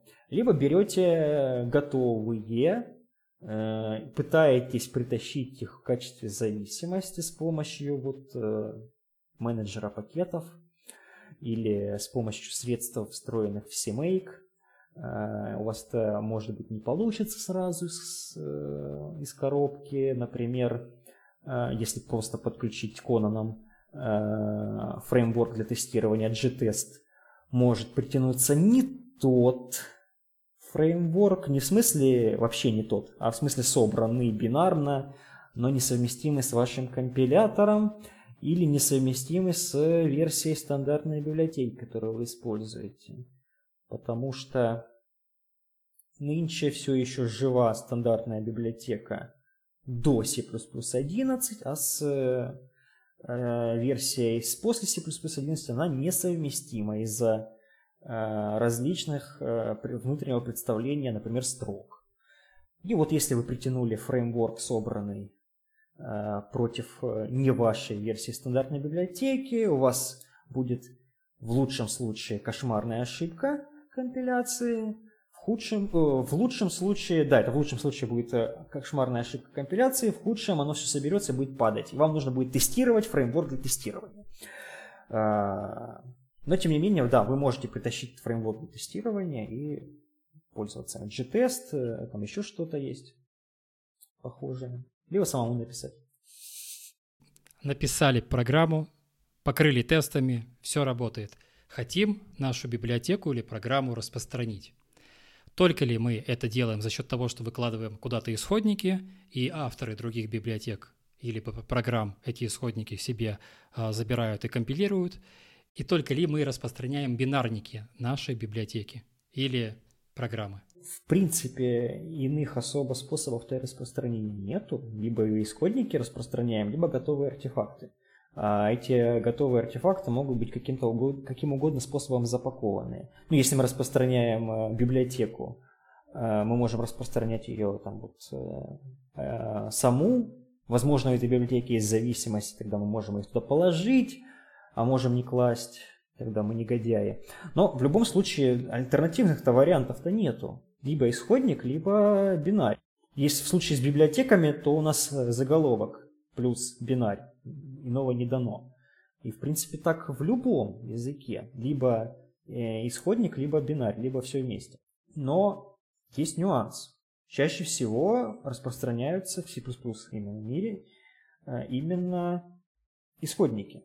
Да, в других э, языках, скорее всего, тоже только исходники распространяются. Ну, например, в питоне. Ну, там исходники распространяются, плюс иногда скомпилированные модули, если это скомпилированные модули, написаны не на питоне. Тогда эти скомпилированные модули там под разные платформы собираются, перечисляются, и умный пакетный менеджер э, находит под, под вашу платформу собранный бинар, если он есть. А, но чаще бывает, что именно сам исходник распространяется, запакованный в пакетик, э, ну, потому что язык интерпретируемый. Зачем там еще бинарь какой-то? Вот. Наверняка то же самое с JavaScript, там тоже исходники распространяются, да? В C++, да, мы можем распространять исходники и бинари. Но если ты в C++ распространяешь бинарь, тебе нужно каким-то образом обеспечить его совместимость с той платформой, на которой ты распространяешь. Но если в случае с майкрософтовскими платформами, платформами там все просто, у всех э, есть э, возможность э, в случае чего скачать MSVC Redistributable Package всех, всех нужных годов и долго и мучительно их устанавливать по очереди, то в случае с какими-нибудь юниксовыми платформами все начинает зависеть от э, совместимости с стандартными библиотеками, которые стоят на этой самой платформе, с версиями libc, как минимум. И, значит, приложение должно быть совместимо с этой версией. А, что, в принципе, как раз-таки и осложняет а, распространение бинарями. Что вдруг вот вы выложили какую-то какую-то свою мега-библиотеку мега-приложение, а пользователь скачал, у него э, библиотека несовместима, и он получит э, замечательно, если повезет, хотя бы просто ошибку линковки. Э, то есть он запустит приложение, и ему скажет, что не найден такой-то символ или не найдена такая-то библиотека. Ну и все, и замечательно пользователь просто расстроится, либо перекачает ваше приложение, э, либо э, перекачает исходники соберет сам. А хуже, если у него все запустится, а версии бинарно были несовместимы и все упадет. Поэтому обычно все-таки распространяется с помощью исходников, либо э, вот, в, вот в случае Конана и его э, Conan Center репозитория, там исходники плюс бинари, собранные под конкретные платформы с конкретными версиями библиотек. То есть вот в таком варианте тоже может распространяться. Вот я вас послушал и внезапно понял, что в геймдеве это совершенно все делается по-другому, это совершенно такой другой мир. Мы компилируем все Unity билдом, не путать с игровым движком Unity, не имеет с этим ничего общего. Это когда все исходные коды э, запихиваются просто в один файл и компилируются прям одним большим блоком, поэтому не нужны билд-системы особо. Э, тесты на игры написать практически невозможно, ты даже не знаешь, что там тестировать. Поэтому тестируется все вручную, обычно игровыми тестерами, которые запускают игру и играют в нее долго. Ну, а подключать новые библиотеки практически никогда не приходится. Это довольно очень тяжелый труд, и это делается очень редко, один раз и на весь лайфтайм разработки. Поэтому нет с этим никаких особых проблем, тем более, что распространять игры у нас есть Steam и EGS. У нас даже не используется гид, используется система э, версионирования Perforce, и я один раз даже открыл логи Киберпанка, потому что он мне не прошел, не пошел на компьютере, и я посмотрел в заголовок этого лога, у них тоже используется Perforce. У них не используется гид в CD Projekt Red.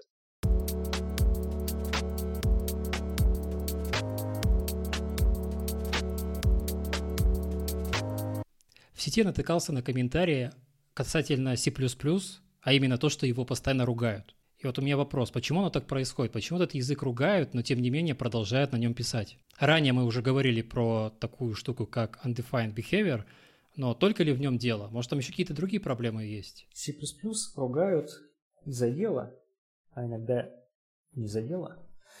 А, по разным причинам, конечно же.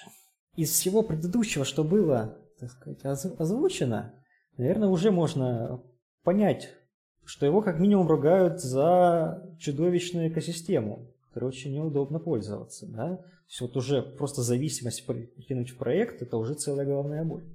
Хорошо. Это можно было бы, конечно, как-то исправить, э, стандартизировав э, пакетный менеджер, сделав его частью языка, ну, как, как у Раста. Ну, об этом не будем. А, его ругают за сложность.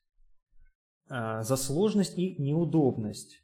Неудобство использования для решения простейших задач. То есть вот хочу я просто разбить строку по пробелам. Что мне для этого сделать? Мне нужно для этого дела написать э, строчек 20, если я хочу это сделать эффективно. Либо пойти там нагуглить на Stack Overflow супер-мега решение, которое будет пестрить э, обращением к стандартной э, библиотеке алгоритмов, там он будет каждый раз искать позицию очередного пробела, как-то так сдвигать, будет цикл самописный написан. Простая задача, которая решена во многих языках. Я хочу просто разбить строку по символу. Нет, ты не можешь этого сделать в C++, не написав кучу кода. Я хочу склеить строку с символом разделителя. Что мне для этого нужно сделать? Пожалуйста, тебе нужно написать 50 строчек. Если ты их напишешь неправильно, у тебя это будет работать медленно. Им очень им неудобно пользоваться, им неудобная стандартная библиотека. Да, но периодически, потихоньку, с выходом новых версий стандартов чуть-чуть улучшается. Например, внезапно вот у StringView, появившегося C++ 17, появились методы, позволяющие проверить, начинается ли строка с такого-то префикса и заканчивается ли таким суффиксом. А вот у std-string таких функций нету.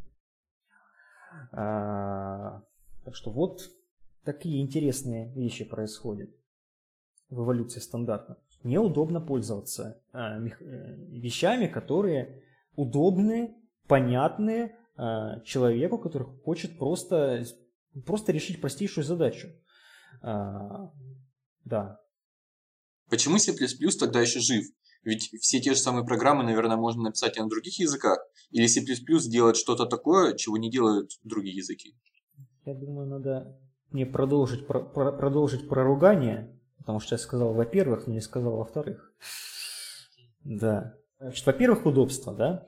Во-вторых, во-вторых, конечно, вот э, высокий порог э, входа связанный с неопределенным поведением. C++ выбирают э, ну, либо отчаянные люди, либо люди, которым нужно что-то решать более-менее эффективно задачу. где нужно быть пониже к железу, поменьше оверхеда, меньше аллокаций, где не надо, в embedded, может быть, системах. И люди, которые берут C++, чтобы решать вот свои задачи, э, связанные там с общением э, с железякой, допустим, они сталкиваются с проблемой неопределенного поведения, и, конечно же, они ругают C++ э, за то, что вот как же так, я могу на ассемблере сделать хорошо, а у меня вот тут же всего лишь байты, а как же так, как же неопределенное поведение? И высокий порог вхождения, требующий вот, э, э, изучения подводных камней стандарта, который пестрит э, сносками, что вот тут поведение не определено, вот так делать нельзя, так делать нельзя, и причем это все не проверяется, за это, конечно, C++ ругают. Э, его ругают за то, что компиляторы не способны иногда вставлять проверки, даже если ты их просишь, а, ну, потому что ну, не, не, гаранти... не требуется стандартом этих проверок, ну и компилятор не гарантирует. А, это, ну и так, когда ты видишь э, страшный баг, а, у тебя он постоянно воспроизводится, тебе постоянно пишут э, репорты, что у вас тут падает, у вас тут падает, у вас тут падает, ты ищешь, не можешь найти, а потом находишь, что а тут всего лишь навсего ты вышел за границы массива где-то, случайно не проверив, и C++ тебя от этого не защитил, конечно, ты будешь ругать э, язык, компилятор, статический анализатор, который ты пропустил. Вот. Когда в других языках, э, ну, которые менее, менее заточены на производительность, потому что все вот это безобразие, оно исключительно произрастает из вопросов, что давайте мы обеспечим производительность, не покрыв проверками все подряд. В других языках там у тебя есть гарантированный null pointer exception вместо того, чтобы испортить память э, или index out of bounds exception или еще чего-нибудь. Ты можешь получить exception и понять, что, что пошло не так. В C++ ты exception можешь не получить э, и э, долго и печально дебажиться принтами, хождением по исходнику и так ничего не найти. За это, конечно, ругают. То есть единственное, что C++ делает, чего не делают другие языки, это производительность. Ну, в каком-то смысле да, хотя вот новые современные языки обеспечивают производительность сопоставимую. А вот раз что упомянул, он решит вообще все наши проблемы? Он, или может он там C++ вообще заменит наконец-то?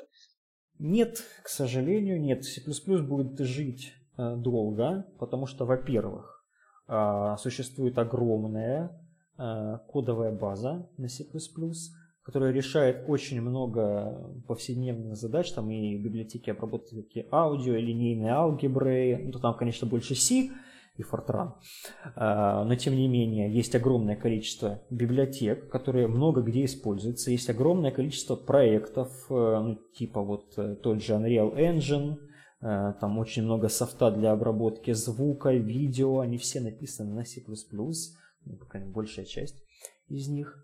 А, и C++ будет жить там, потому что все это очень дорого переписывать, это нужно поддерживать. А, и там C++ никуда не уйдет.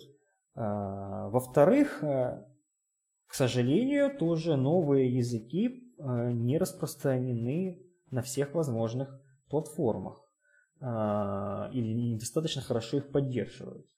А, C++ может быть поддержан лучше. Там на каких-нибудь ардуинках поддерживается C++. А, Rust, э, возможно, там не поддерживается. C и C++, вот есть, пожалуйста, работайте. А, C++ больше распространен, больше платформ охватывает. И пока новые современные языки не предоставят э, такого же охвата, они его, конечно, никогда не вытеснят полностью. А, да и не надо это делать. Это слишком дорого. Потому что, ну, если ты его вытеснишь, тебе нужно либо писать прослойку для совместимости с э, огромной кодовой базой на C++, либо всю эту кодовую базу переписывать. Кодовую базу эту всю никто переписывать не будет. И именно поэтому у нас все еще живые эти каббалисты в банковской сфере. Потому что где-то все еще кабол имеется и очень много. Да? Вот, то же самое с C++. Возможно, его ждет участь Кабола, что он будет существовать где-то. А, но это будет не сейчас, это он будет жить еще долго, лет 10, а то и 20. Скорее всего, будет, будут биндинги к плюсовым библиотекам для разных других языков. И все будут счастливы. Но ведь разработка на C++, она довольно затратная. Язык очень э, сложный. Программистов мало, и время на разработку одной и той же фичи на Rust и C++, как ты писал в Твиттере, оно разное. Может быть, все-таки как индустрии нам собраться всем вместе и заморозить все C++ проекты и начать писать на Rust? Мы, и в таком случае просто сумма всех усилий и потраченного времени ну, просто будет меньше. Это может быть, а может и не быть. Потому что все хотят здесь и сейчас, чтобы было решение, а не потом когда-нибудь и хорошо. Лучше сейчас, но плохо, чем э, никогда, но хорошо. Вот, это если кратко. А вообще, э, значит, поддерживать э, C++ код, конечно, да, тяжело, дорого, но и переписать его может быть дороже, намного дороже. Бизнес на такое вряд ли пойдет но только с каким-то очень-очень весомым обоснованием и просто э, заявление о том, что если мы перепишем, будет э, лучше, не прокатит. Нужно как-то это обосновать. То есть, если вдруг мы страдаем, вот постоянно вы страдаете от э, проблем с безопасностью, и бизнес несет э, чудовищные потери из-за проблем с безопасностью. Там именно, я считаю, я говорю не про какую-то там кибербезопасность, проникновение на сервера и воровство данных просто так. А именно вот выяснено, что безопасность памяти в приложении приводит к вот этому всем нехорошим делам, что мы не можем выпускать фичи быстро, мы выпускаем фичи с уязвимости, которыми пользуются наши конкуренты, мы теряем огромные э, доходы, давайте с этим что-то сделаем, давайте перепишем на безопасный язык. Вот это может быть прокатит. А просто давайте перепишем, чтобы было хорошо, не, не прокатит. Всем будет легче. C++ разработчики работают, фичи выпускаются, да, они там забагованы, но э, там какой-нибудь э, проверки исследования рынка, исследования реакции пользователей говорит, что ну в принципе все нормально, зачем переписывать? Вот поэтому э, подход «давайте все соберемся, все перепишем, все заморозим C++», он не сработает. Это невыгодно э, людям. Ну то есть нам нужен храбрый C++ разработчик, который перепишет свою программу на Rust и замерит метрики, что так действительно стало лучше. И если будет прецедент, то начнется переход. Э, переход начнется где-то локально. Глобально он может и не начаться. Это во-первых. А во-вторых, э, храбрый, даже очень храбрый C++ разработчик все огромное большое приложение переписать на раз не может, к сожалению, в одиночку. Э, я пробовал, не получается. А, часть приложений, да, можно переписать. Э, часть консольных приложений, вот очень простых, их уже переписывают, показывают, что вот смотрите, стало лучше, удобнее, какие-то баги мы исправили. Есть огромное количество альтернативных э, приложений стандартным Unix, там типа CAT, э, его BET называли, который еще и с подсветкой синтаксиса работает. Ну, в общем, замечательно. Написанный на Rust. Да? А не на C и не на C++. А, то есть локально маленькие вещи могут быть переписаны. Могут быть новые фичи писаться на Rust. А, потому что, ну, можно вот показать, что, смотрите, мы можем фичу реализовать на Rust, а, допустим, с ростом сделать сбиндинги к нашей кодовой базе. И тоже все будет окей, все будет работать. Вот сейчас Rust потихоньку проникает в ядро Linux. Ну как он это проникает? Не будут переписывать ядро на Rust. Но это глупо. Это огромное количество человека часов будет потрачено, чтобы переписать все ядро на Rust. Он туда проникает как э, возможность реализовывать новые драйвера на Rust. Возможно, старые драйвера некоторые будут переписаны на раз. Возможно, все когда-нибудь потенциально. За бесконечное время все можно переписать. За конечное время, к сожалению, нет. Правда, за бесконечное время int 64 переполнится. Вот. На этом выпуск подкаста подходит к концу. С нами был Дмитрий Свириткин, эксперт в области C++, в частности его неопределенного поведения, работающий в областях, связанных с обработкой данных сигналов, в частности распознавание речи и в области компьютерного зрения, а также Вячеслав Радько. Спасибо, что пришли в подкаст и рассказали про C++. Возможно, у вас есть какие-то пожелания начинающим и будущим C++ разработчикам? Отличное пожелание. Всем, кто хочет погрузиться в C++, подумайте, а надо ли оно вам, потому что вдруг вы хотите просто перекладывать JSON, а для этого C++ не очень подходит.